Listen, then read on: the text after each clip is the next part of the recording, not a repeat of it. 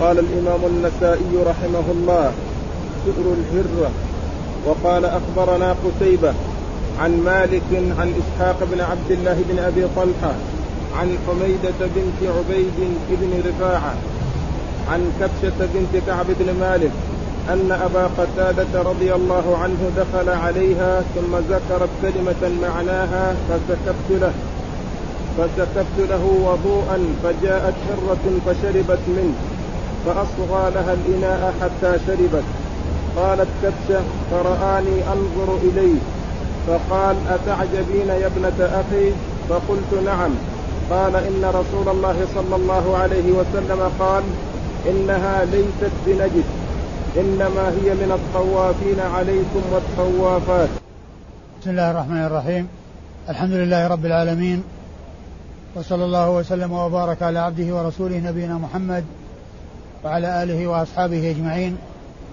يقول النسائي رحمة الله عليه سؤر الهرة وهو الماء أو بقية الماء الذي تشرب منه فإنه يقال له سؤر لأن السؤر بمعنى الباقي باقي الشيء إذا أكل منه أو شرب منه يقال لذلك الباقي سؤر. قد عرفنا في الدرس الفائت أن كثيرا من العلماء رأوا أن السؤر لا يكون إلا بمعنى الباقي وأن بعض أئمة اللغة نقلوا أن السؤر يكون بمعنى الجميع أن السائر يكون أن السائر يكون بمعنى الجميع وأكثرهم قالوا إنه لا لا يطلق إلا على البقية. وهذه الترجمة وهي سؤر الهرة سؤر الهرة. أورد النسائي تحتها حديث أبي قتادة الأنصاري رضي الله تعالى عنه أنه كان يتوضأ بماء أو سكب له ماء ليتوضأ به فجاءت هرة لتشرب فأمال إليها الإناء حتى شربت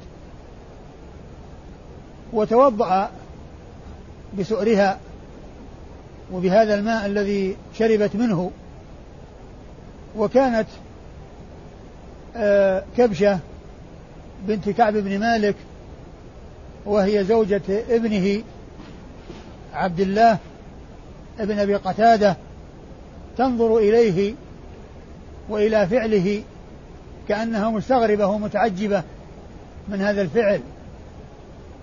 فقال لها أتعجب فلما رآها تنظر إليه ذلك النظر قال أتعجبين؟ يا ابنة أخي؟ قالت نعم. فقال إن النبي عليه الصلاة والسلام قال إنها ليست بنجس إنما هي من الطوافين عليكم والطوافات. إنما هي من الطوافين والطوافات. فالمقصود من إيراد الحديث هو تمكين أبي قتادة لتلك الهرة من الشرب من ذلك الإناء أو من ذلك الوضوء الذي قدم له ليتوضأ منه وعلل ذلك أو بين وجه استناده إلى هذا العمل وهو تمكين الهرة من أن تشرب من ماء وضوئه بقول النبي عليه الصلاة والسلام إنها ليست بنجس إنها من الطوافين والطوافات. والمقصود من هذا أن الماء الذي تشرب منه الهرة أنه طاهر وأنه لا يتنجس بشرب الهرة منه وأن ذلك السؤر الذي يبقى بعد شربها لا يقال إنه متنجس بل يقال إنه طاهر يتوضأ منه. والله عز وجل خفف على الناس فجعل مثل هذا فجعل آه، فجعل ما يحصل من هذه الدواب التي آه، آه، تكون مع الناس كثيرا والتي لا ينفكون عنها غالبا أنها تكون أن أنها لا ينجس ما تمسه وما تصيبه وما الماء الذي تشرب منه. أو الطعام الذي تأكل منه لا يقال إنه نجس بل هو طاهر. لهذا الحديث الذي جاء عن رسول الله عليه الصلاة والسلام حيث قال إنها إنها ليست بنجس إنها من الطوافين عليكم والطوافات. وتعليل النبي عليه الصلاة والسلام بقوله إنها من الطوافين هذا فيه الإشارة إلى التخفيف وإلى أن الله تعالى لم يجعل على الناس من حرج في دينهم فهذه الدواب التي تكون تكون معهم في البيوت وكالهرة فإن ما تشرب منه أو تأكل منه لا يقال إنه متنجس فيراق ويتلف وإنما هو طاهر يمكن استعماله ويسوغ استعماله لمن آآ آه، آآ آه، لمن أراد ذلك. وقوله إنها من الطوافين والطوافات قيل إنه تشبيه لها بالخدم الذين يطوفون على الناس في الخدمة وأنهم لا ينفكون عنهم فهذه مماثلة لهم في عدم انفكاكها فيسر الله عز وجل وخفف على الناس ولم يشق عليهم وجعل ما تصيبه تلك الدواب تلك الدواب التي هي مثل الهرة التي هي الهرة أن ذلك لا يؤثر شيئا على ما تصيبه من مأكول أو مشروب بل هو طاهر لدخول ذلك تحت قول النبي عليه الصلاة والسلام إنها ليست بنجس إنما هي من الطوافين عليكم والطوافات. وإسناد الحديث يقول النسائي أخبرنا قتيبة. وقتيبة هذا تكرر ذكره كثيرا وهو من شيوخ النسائي الذين أكثر عنهم. من شيوخ النسائي الذين أكثر الرواية عنهم ولهذا نجد أن في الأحاديث السابقة أحاديث عديدة كلها من روايته عن شيخه قتيبة ابن سعيد وهو أحد الحفاظ الثقات آه الأثبات. وقد خرج حديثه أصحاب الكتب. خرج حديثه أصحاب الكتب ومنهم النسائي.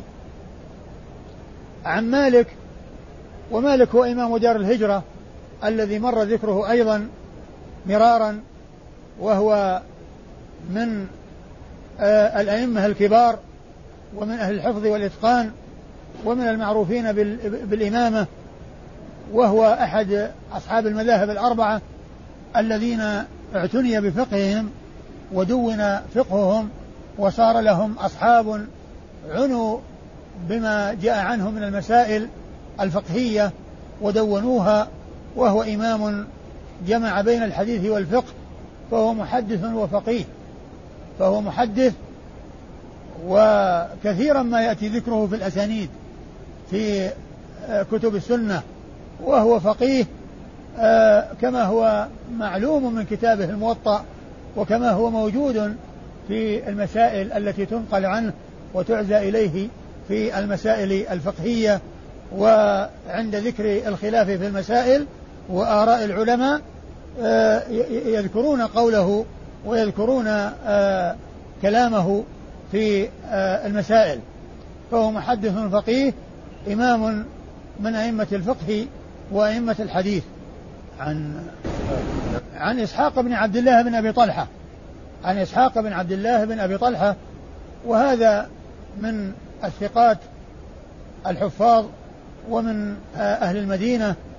و وقد خرج حديثه أصحاب الكتب كما سبق أن مر بنا ذلك.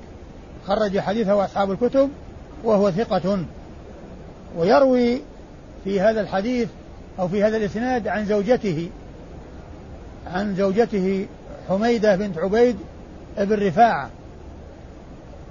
يروي عن زوجته حميدة بنت عبيد بن رفاعة وحميدة بنت عبيد بن رفاعة قال عنها الحافظ في التقريب إنها مقبولة. يعني ومعنى هذا أنها يقبل حديثها إذا اعتضد. ومن العلماء من قبل حديثها بدون البحث عن معتضد قالوا لأنه من من رواية مالك. وبعض العلماء يقول إن ما يأتي من طريق مالك فإنه حجة. لكن آه المعروف آه عند المحدثين ومن معروف من قواعدهم أن أن آه من آه، يكون كذلك فإنه لا بد من معرفة منزلته من القبول أو الرد أو أو صحة حديثه أو ضعفه. وقد وقد ذكر بعض العلماء أن الحديث له شواهد من غير هذا الطريق فيكون الحديث ثابتا لا بمجرد هذا الإسناد وحده ولكن بالطرق الأخرى التي جاءت معاضدة ومؤيدة له. وحميدة بنت عبيد بن رفاعة آه، تروي عن كبشة بنت كعب بن مالك. تروي عن كبشة بنت كعب بن مالك. وهذه قيل إنها صحابية وذكر أنها صحابية ومن المعلوم أن الصحابة لا يسأل عنهم ولا يحتاجون إلى شيء أكثر من أن يوصف الواحد منهم بأنه صحابي.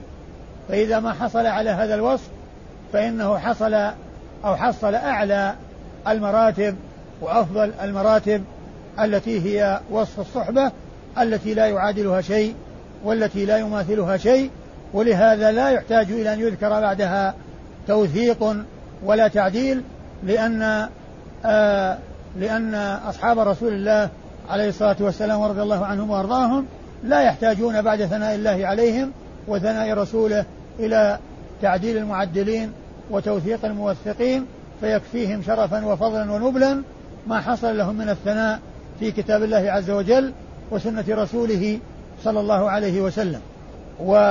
وكبشة تروي عن والد زوجها أبو قتادة أبي قتادة لأنها هي زوجة عبد الله بن أبي قتادة. هي زوجة عبد الله بن أبي قتادة. فإذا هي تروي عن والد زوجها أبي قتادة الأنصاري رضي الله تعالى عنه وأبو قتادة هو صاحب رسول الله عليه الصلاة والسلام والمعروف بجهاده وكونه من الفرسان الشجعان وقد تقدم ذكره في بعض الأحاديث الماضية وفيما فيما يتعلق بحميدة وكبشة هما من رواة أصحاب الكتب الستة من رواة أصحاب, أصحاب السنن الأربعة من رواة أصحاب السنن يعني ليس لهما ذكر ليس لهما رواية لا في الصحيحين وإنما روايتهما في السنن الأربعة. خرج حديث هاتين المرأتين هاتين الراويتين حميدة وكبشة أصحاب السنن الأربعة. أما أبو قتادة الأنصاري فخرج حديثه أصحاب الكتب حديثه موجود في الكتب الستة. وإذا فهؤلاء الرواة قتيبة بن سعيد ومالك بن أنس وأبو قتادة الأنصاري هؤلاء الثلاثة حديثهم في الكتب الستة. أما وكذلك إسحاق بن عبد الله بن أبي طلحة آه، قتيبة ومالك وإسحاق بن عبد الله بن أبي طلحة وأبو قتادة الأنصاري هؤلاء الأربعة حديثهم في الكتب الستة. وأما المرأتان المذكورتان في الإسناد فحديثهما في كتب السنن الأربعة. قال باب سؤر الحمار. وقال أخبرنا محمد بن عبد الله بن يزيد قال حدثنا سفيان عن أيوب عن محمد عن أنس رضي الله عنه أنه قال أتانا منادي رسول الله صلى الله عليه وسلم فقال إن الله ورسوله ينهاكم عن لحوم الحمر فإنها رجس. ثم أورد النسائي هذه الترجمة وهي سؤر الحمار. وأورد فيه حديث آه حديث أنس بن مالك رضي الله عنه في قصة خيبر وغزوة خيبر وما حصل فيها من آه، آه، من إقدامهم على ذبح الحمر الأهلية وطبخها. ثم إن الرسول صلى الله عليه وسلم أمر مناديا ينادي بتحريم ذلك ومنع أكله وأنهم آه، كفأوا القدور ورموا ما فيها وغسلوها وجاء عن الرسول صلى الله عليه وسلم أنه قال أو في أو, أو في ما حصل به النداء إن الله ورسوله ينهاكم عن آه، لحوم الحمر فإنها رجس. وجاء في بعض الروايات إن الله ورسوله ينهيانكم. إن الله ورسوله ينهيانكم عن لحوم عن لحوم عن لحوم الحمر فإنها رجس. هذا الحديث جاء في قصة خيبر. وفي تحريم وفي تحريم الحمر الأهلية الإنسية تحريم أكلها وأن ذلك حرم في تلك السنة وأن الصحابة لما قد أقدموا على طبخها وجعلها في القدور والإيقاد عليها أمر النبي صلى الله عليه وسلم مناديا ينادي بتحريم ذلك ومنع ذلك فبادروا إلى إكفاء القدور وإلى غسلها. والنبي عليه الصلاة والسلام قال إنها رجس وقد وقوله إنها يرجع إلى اللحوم يرجع إلى إلى لحومها يرجع إلى إلى اللحوم أو إلى الحمر نفسها يرجع إلى اللحوم أو إلى الحمر نفسها. وقيل معنى رجس قيل بمعنى أنها يعني بمعنى القذر وقيل إنها بمعنى النجس وقيل إنها بمعنى النجس. والدليل على ذلك أنهم لما أكفأوا القدور غسلوها يعني من النجاسة غسلوها يعني من النجاسة. ومن المعلوم أن أنهم لما ذبحوها هي صارت ميتة. ومن المعلوم أن ما لا يؤكل لحمه فالذكاة فالذكاة لا تؤثر فيه حلا. لأن ما يؤكل لحمه إذا ذكي صار صار طيبا ولم يكن نجسا. أما إذا مات فإنه يكون ميتة ويكون نجسا. يكون ميتة ويكون نجسا.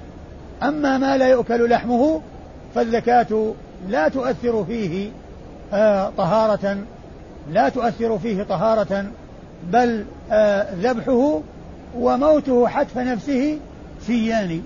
لا فرق بين أن يموت بنفسه أو يموت بذبح الناس له.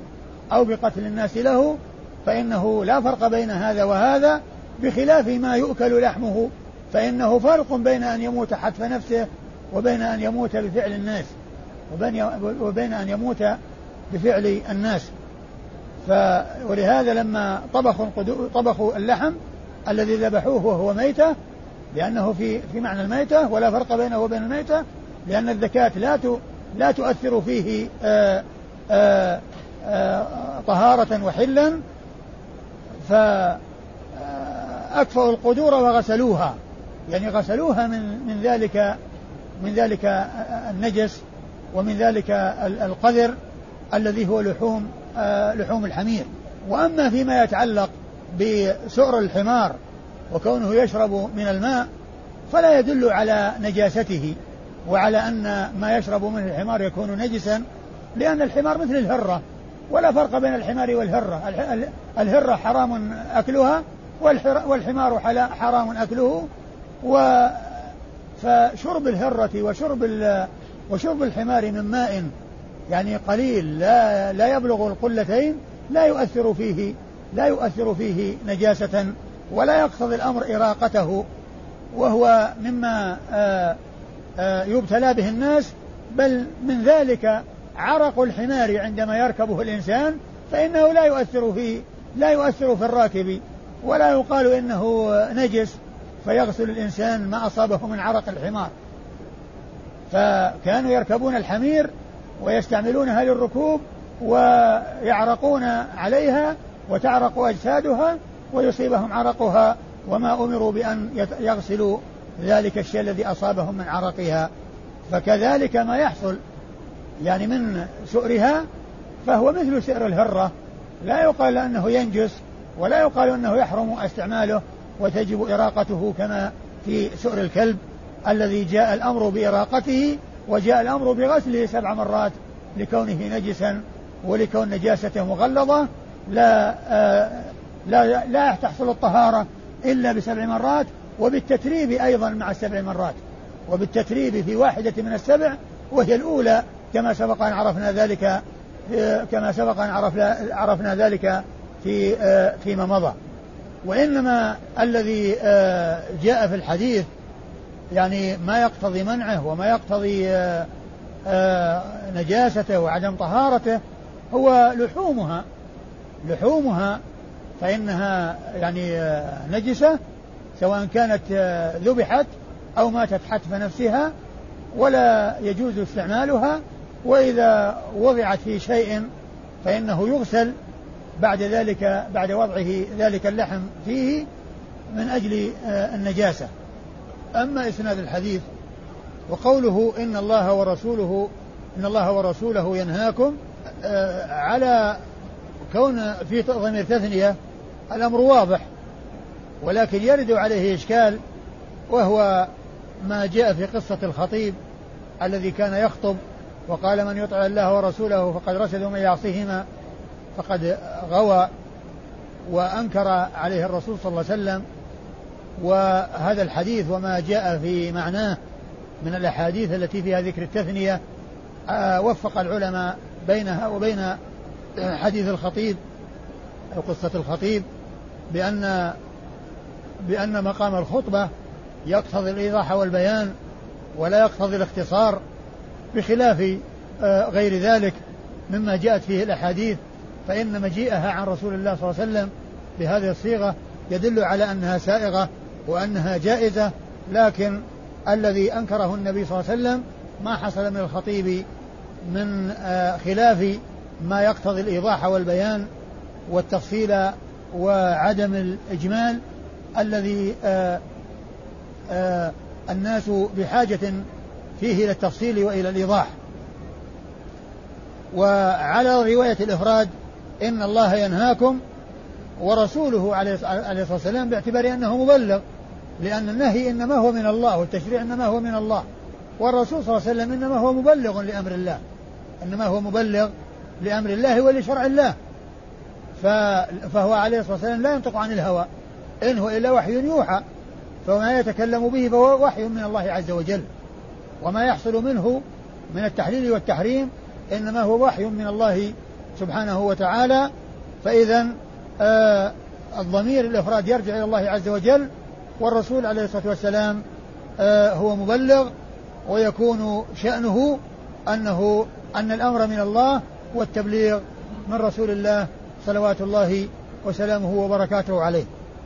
ولهذا جاء في القرآن إضافة القرآن أو إضافة القول الذي هو القرآن إليه باعتبار التبليغ كما جاء إضافته إلى جبريل في سورة التكوير إنه لقول رسول كريم جاءت في سورة التكوير يراد بالرسول الكريم جبريل وجاءت في سورة الحاقة ويراد بالرسول الكريم صلى الله عليه وسلم محمد عليه الصلاة والسلام والمقصود من ذلك أن أنه قولهما مبلغين لا منشئين ومبتدئين وإنما الابتداء هو من الله عز وجل هو الذي تكلم به وهو الذي آه، بدا منه الكلام.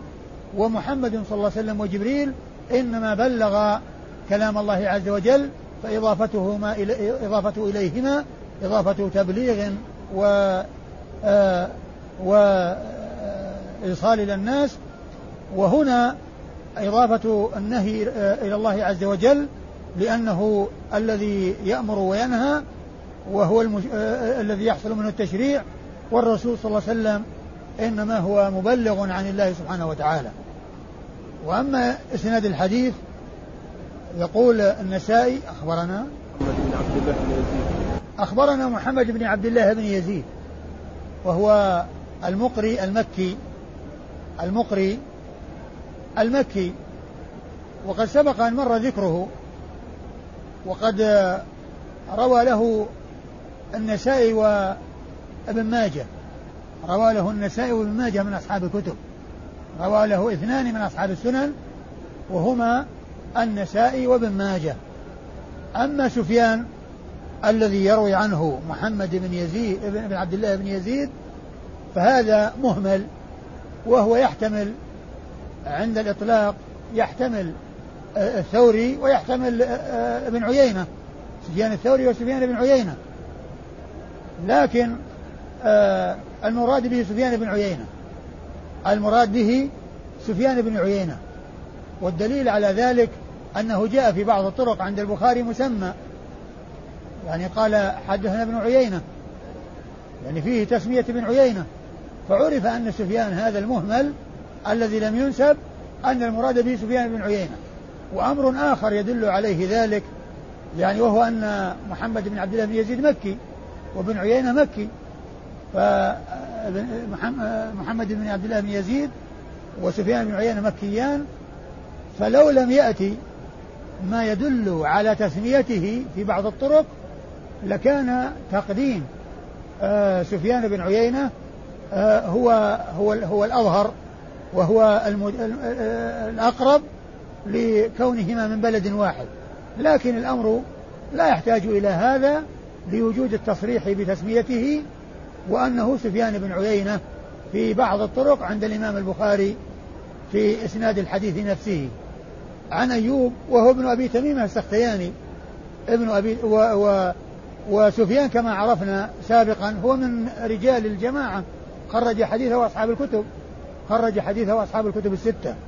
وأيوب بن أبي تميمة وأبو تميمة اسمه كيسان.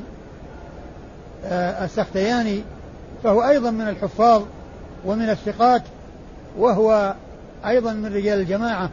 خرج حديثه آه، أصحاب الكتب. عن محمد وهو ابن سيرين. عن محمد وهو ابن سيرين. وقد مر ذكر ابن سيرين محمد بن أسلم. آه، محمد بن سيرين ليس بن أسلم. محمد بن سيرين وهو من الثقات الحفاظ العباد ومن من خرج حديثه أصحاب الكتب وممن خرج حديثه آه، أصحاب الكتب. وأنس بن مالك صاحب رسول الله صلى الله عليه وسلم والذي مر ذكره كثيرا في الأحاديث الماضية وهو أحد السبعة المكثرين من رواية الحديث عن رسول الله عليه الصلاة والسلام. وبمناسبة ذكر سفيان بن عيينة في الإسناد سبق أن مر بنا إسناد فيه رواية وهو أظنه التاسع والأربعين رقمه تسعة وأربعين الذي يروي فيه عبد الرحمن بن مهدي عن سفيان وسفيان يروي عن منصور عن الأعمش ومنصور. وقد عرفنا فيما مضى أن سفيان أن أن عبد الرحمن روى عن السفيانين والأعمش ومنصور روى عنهما السفيانان روى عنهما السفيانان. بقي كيف يعرف؟ كيف يعرف آه أيهما؟ أولا عبد الرحمن بن مهدي هو بصري وسفيان آه وسفيان الثوري كوفي والبصرة قريبة من الكوفة وشيخ السفيانين وهما منصور والأعمش من أهل الكوفة فالثوري أقرب لكن قد وجد آه، ما يعني يوضح ذلك في التسمية. وذلك أن في سنن النساء الكبرى أن يعني في حديث سنن البيهقي الكبرى سنن الكبرى للبيهقي أنه عندما ذكر حديث سلمان الفارسي الذي روي من هذه الطريقة التي أشرت إليها قال ورواه الثوري عن منصور والأعمش فذكره وفيه وفيه زيادة ولا يستنجي أحدكم بأقل من ثلاثة أحجار. التي هي موجودة في نفس آه، الحديث. فتبين بهذا أن سفيان الذي لم ينسب هو سفيان الثوري وليس سفيان بن عيينة لوجود التصريح به في سنن النسائي وهو في صفحة في الجزء الأول في صفحة 101 من السنن الكبرى للبيهقي. وقد آه، دلنا على هذا أحد الطلبة الذي اطلع على ذلك وأخبرني واطلعت عليه وجدته كذلك ثم لو لم يوجد هذا التصريح فإن سفيان الثوري أقرب من جهة ما أشرت إليه أن سفيان الثوري من أهل الكوفة وشي والشيخ والشيخان الذين الذين روى عنهما السفيانان أو يروي عنهما السفيانان هما من أهل الكوفة وعبد الرحمن بن مهدي من أهل البصرة والبصرة قريبة من الكوفة وسفيان بن عيينة مكي. وسفيان بن عيينة مكي. فإذا كونه آه، آه، سفيان الثوري لو لم يأتي لكان أقرب. يعني أقرب أن يكون الثوري لكونهم من أهل بلد واحد. ومعلوم أن أهل البلد يلازم بعضهم بعضا. الملازمة تكون بين أهل البلد بخلاف الذي يكون ببلد آخر. فإنه لا يحصل إلا برحلة وبسفرة وما إلى ذلك بخلاف الذي هو ساكن ويا في بلدة واحدة آه، يلقاه كل يوم أو يلقاه كل أسبوع أو يلقاه مرارا وتكرارا فإن هذا يكون أقرب آه، من غيره ممن لا يلقاه إلا بسفر أو آه، مناسبة يعني آه، في أوقات متباعدة.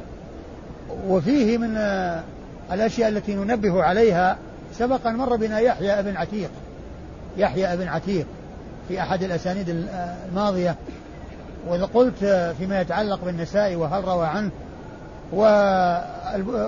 والحافظ رمز له بأنه روى عنه البخاري تعليقا ومسلم وأبو داود والنسائي ومسلم روى له حديثا واحدا وهو حديث لا هامة ولا صفر. الحديث الذي فيه لا هامة ولا لا عدوى ولا طيرة ولا هامة ولا صفر. فكما ذكر ذلك صاحب الجمع بين رجال الصحيحين حيث قال روى عنه فلان في لا هامة. يعني في هذا الحديث فهو من رجال مسلم وقد روى عنه هذا الحديث الذي هو الحديث الذي فيه لا هامة ولا صفر وهو يحيى بن عتيق. نعم وزياد بن سعد الذي مر ذكره في الدرس الفائت والذي خرج حديثه أصحاب الكتب وقلت آه، آه، سبق لسان أنه أثبت أصحاب أصحاب أصحاب مالك وهو أثبت أصحاب الزهري وليس أصحاب مالك.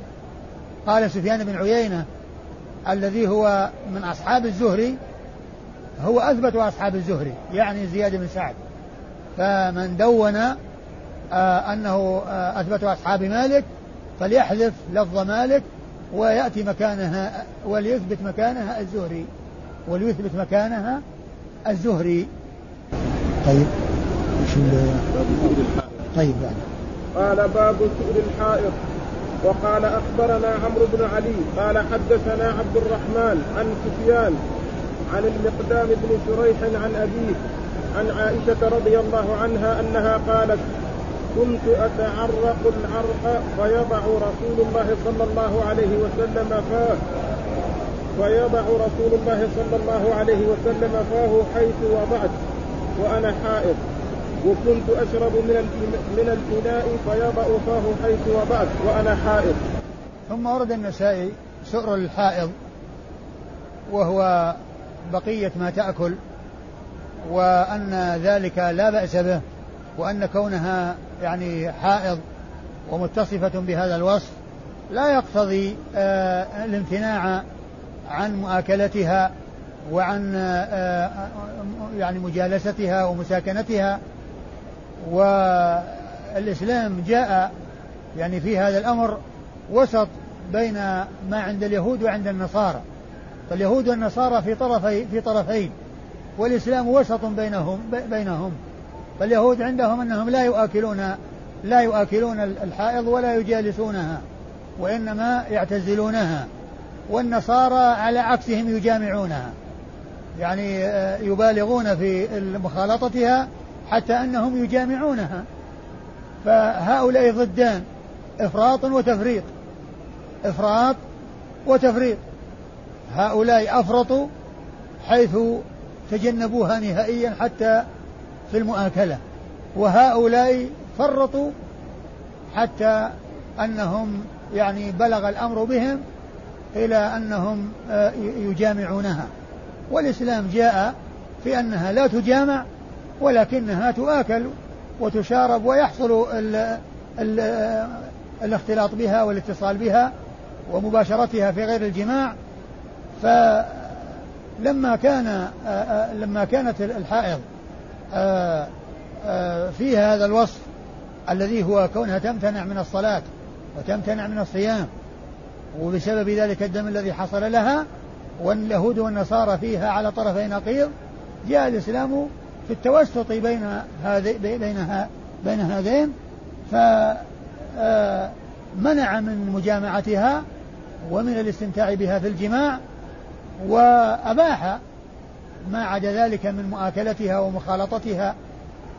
وقد أورد النسائي في هذا حديث عائشة رضي الله عنها الذي يوضح هذا المعنى وهو أنها قالت كنت أتعرق العرق يعني العظم الذي عليه لحم أو بقية لحم يعني تأكل منه تمسك العظم وتأكل منه فيأخذ النبي صلى الله عليه وسلم العرق الذي هو العظم الذي به بقية اللحم فيضع فمه في المكان الذي وضعت فيه فمها. وضع يضع فمه في المكان الذي وضعت فيه فمها. يعني معناه أن سؤرها وما مس فمها آه مسه فم رسول الله صلوات الله وسلامه وبركاته عليه. وكذلك كانت تشرب في إناء فيأخذ النبي صلى الله عليه وسلم منها الإناء ويضع فمه في المكان الذي كانت تضع فمه آه من الإناء. لأن المكان الذي تشرب منه مكان معين فكان يتعمد ويأخذ آه، آه، الإناء ويضع فمه في المكان الذي وضعت فمه. مو في أي مكان من الإناء وإنما في نفس المكان التي وضعت فيه فمها. فهذا يدل على ما ترجم له النسائي من أن الحائض وإن مما يدل عليه ما ترجم له من أن الحائض وإن كانت لها أحكام تخصها وفيها هذا الوصف الذي تمتنع فيه من الصلاة ومن الصيام فإن ذلك لا يقتضي آه، منابذتها وعدم مجالستها والاختلاط بها بل الإسلام في كتاب الله عز وجل وسنة رسوله صلى الله عليه وسلم. والعرق هو العظم. العرق الذي عليه بقية اللحم الذي آه، عليه لحم قليل. وقد جاء في الحديث الذي في قصة المنافقين أن النبي عليه الصلاة والسلام قال أثقل الصلاة على المنافقين صلاة العشاء وصلاة الفجر ولو يعلمون ما فيه من الأجر لأتوهما ولو حبوا. ثم قال والذي نفسي بيده لو يعلم أحدهم أنه يجد, عرقا سمينا أو مرماتين حسنتين لشهد العشاء. يعني لو يعلم أنه في المسجد لحم يؤكل ويكون عظم عليه بقية لحم يوجد في المسجد لجاء إلى المسجد من أجل يأخذ نصيبه من اللحم. أو من هذا العظم الذي عليه بقية لحم. فهمهم الدنيا ولو كان ذلك الذي يحصلونه من الدنيا تافها وقليلا. ولا نصيب ولا ولا يهتمون في أمور الآخرة ولا آه، يعنون فيما يعود عليهم نفعه في الآخرة. ولهذا قال لو لو لو يعلمون ما فيه من الأجر لأتوهما ولو حبوا. لو يعلمون ما فيه من الأجر لأتوهما ولو حبوا وإنما همهم الدنيا فلو كان في المسجد لحم يوزع أو لحم يؤكل وكان ذلك اللحم تافها ويسيرا وهو عظم عليه بقية لحم لشهد الواحد منهم العشاء لينال نصيبه من اللحم. وأما النصيب الذي هو في الآخرة والذي قال عنه الرسول صلى الله عليه وسلم لو يعلمون ما فيه من أجل لأتوهما ولو حبوا فهم لا يعلمون ذلك. ولهذا تثقل عليهم الصلوات والصلوات كلها ثقيلة ولكن العشاء والفجر أشد. ولهذا قال أثقل الصلاة على المنافقين صلاة العشاء. يعني كلها ثقيلة ولكن هذه أثقل من غيرها لأن هذه تكون في أول الليل وهذه تكون في, في آخر الليل. هذه في أول الليل في الوقت الذي كان الناس فيه تعب وبحاجة إلى النوم وهذه في آخر الليل الذي الناس مستغرقون فيه بالنوم وقد لذ وقد طاب لهم الفراش و آه، يعني آه، ارتاحوا في النوم. المقصود من ذلك قوله عرقا. لو يعلم أحدهم أنه يجد عرقا سمينا يعني عظم عليه بقية لحم سمين. عظم عليه بقية لحم سمين. يتعرق العرق يعني ينهس منه ينهش منه ويأكل منه بأسنانه يعني لا يعني يقطع من يده بيده ويأكل وإنما يضع العظم ويقربه إلى فمه وينهش منه ويأكل منه. آه، ثم إن إسناد الحديث شهود. يقول بخاري يقول النسائي أخبرنا عمرو بن علي. وعمرو بن علي هو الفلاس البصري المشهور بالمحدث الثقة الذي هو من أئمة الجرح والتعديل. وكثيرا ذكر كلامه في الرجال كثير. كلامه في الرجال كثير في التعديل والتوثيق والتجريع فهو من الحفاظ ومن أئمة الجرح والتعديل وحديثه في الكتب الستة بل هو من شيوخ أصحاب الكتب الستة. رووا عنه مباشرة في كتبهم. كل منهم يروي عنه مباشرة. عمرو بن علي الفلاس. حدثنا عبد الرحمن. حدثنا عبد الرحمن وعبد الرحمن بن مهدي. هذا عبد الرحمن هو بن مهدي. وعبد الرحمن هو آه، أحد الحفاظ الثقات ومن أئمة الجرح والتعديل وهو آه، من رجال الكتب الستة خرج حديثه أصحاب الكتب وقد مر ذكره فيما مضى عن سفيان. وسفيان هذا أيضا غير منسوب. سفيان غير منسوب. ما جاء أنه بن عيينة ولا الثوري. وعبد الرحمن بن مهدي يروي عن سفيان الثوري وسفيان بن عيينة. كما سبقنا أن عرفنا ذلك في الحديث الذي نبهت عليه آه، قبل قليل آه، يروي فيه عن سفيان يروي عن الأعمش ومنصور. وهنا يعني سفيان يروي عن عبد الرحمن بن مهدي وعبد الرحمن بن مهدي روى عن السفيانين سفيان بن عيينة وسفيان الثوري. لكن ال- الذي يروي عنه سفيان المقدام بن شريح. والمقدام بن شريح ما روى له ابن ابن عيينة. وإنما ذكروا ذكروا في تهذيب تهذيب الكمال أن الذي روى عنه الثوري. يعني من يسمى سفيان روى عنه الثوري. وما ذكر أن سفيان بن عيينة روى عنه.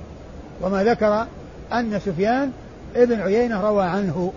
فإذا فإذا سفيان يكون هو الثوري من جهة أن المقدام آه، ابن شريح لم يذكر في من روى عنه ابن عيينة وأيضا هو كوفي اللي هو آه، آه، المقدام بن شريح كوفي وسفيان الثوري كوفي.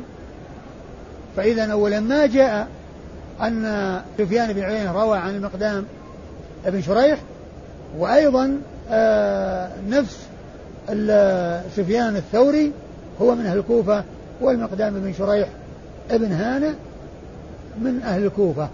فإذا سفيان هذا المهمل هو الثوري وليس بن عيينة. هو الثوري وليس بن عيينة لأنه لم يذكر في الذين رووا عن المقدام ابن شريح بن هانئ من اسمه سفيان إلا سفيان الثوري. ثم أيضا كما قلت أيضا هو من أهل بلد الثوري.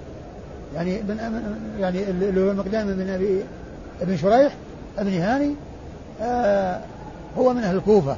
فإذا هو الثوري وليس من عيينة. عن والمقدام و آه وسفيان الثوري روى عنه أصحاب الكتب روى عنه أصحاب الكتب الستة وهو من الثقات الأثبات بل ممن وصف بأنه أمير أمير مؤمنين في الحديث. ومنهم من يقدم سفيان الثوري في الحفظ والإتقان على شعبة ابن الحجاج يقدمونه عليه في الحفظ والإتقان. وشعبة بن الحجاج من من, من الأئمة الكبار ومن الحفاظ المتقنين وإنما يقدمونه عليه لأنهم طريقتهم في التقديم أنهم يعدون أغلاط هذا وأغلاط هذا.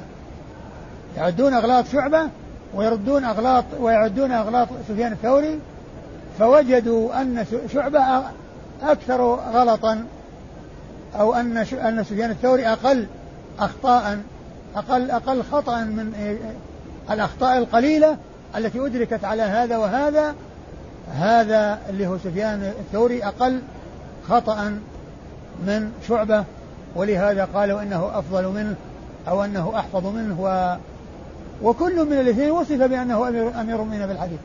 كل من الاثنين من الاثنين وصف بأنه أمير مؤمنين بالحديث وهي صفة آه، تعديل عالية. هي من صيغ التعديل التي هي آه، تعتبر في القمة. يعني مثل مثل هذا اللفظ ومثل إليه المنتهى في التثبت إليه المنتهى في التثبت. فلان أجل من أن يقال فيه ثقة وما إلى ذلك من العبارات التي يقولونها في في التوثيق والتعديل والمقدام ابن شريح روى له البخاري في الأدب المفرد ومسلم وأصحاب السنن. وقد سبق أن مر ذكره. وأبوه شريح بن هانة أبوه شريح بن هانة أيضا هو من الثقات أيضا هو ثقة وهو, وهو مثل ابنه. روى له البخاري في الأدب المفرد ومسلم والأربعة ومسلم والأربعة. عن عائشة؟ نعم. عن عائشة أم المؤمنين رضي الله عنها وأرضاها وقد تقدم ذكرها مرارا وقد سبق أن مر ذكر شريح يعني في الرواية عن عائشة وشريح آه، من المخضرمين الذين أدركوا الجاهلية والإسلام وعائشة رضي الله عنها وأرضاها هي إحدى الصحابيات وهي المعروفة بكثرة الحديث عن رسول الله صلى الله عليه وسلم وهي أحد السبعة الذين آه، قيل عنهم إنهم أكثر أصحاب رسول الله صلى الله عليه وسلم رواية للحديث عنه وهم الذين ذكرهم السيوطي في ألفيته بقوله والمكثرون في رواية الاثر أبو هريرة يليه بن عمر وأنس والبحر كالخدري وجابر وزوجة النبي. يعني عائشة أم المؤمنين رضي الله تعالى عنها وأرضاها. والله أعلم وصلى الله وسلم وبارك على عبده ورسوله نبينا محمد وعلى آله وأصحابه أجمعين.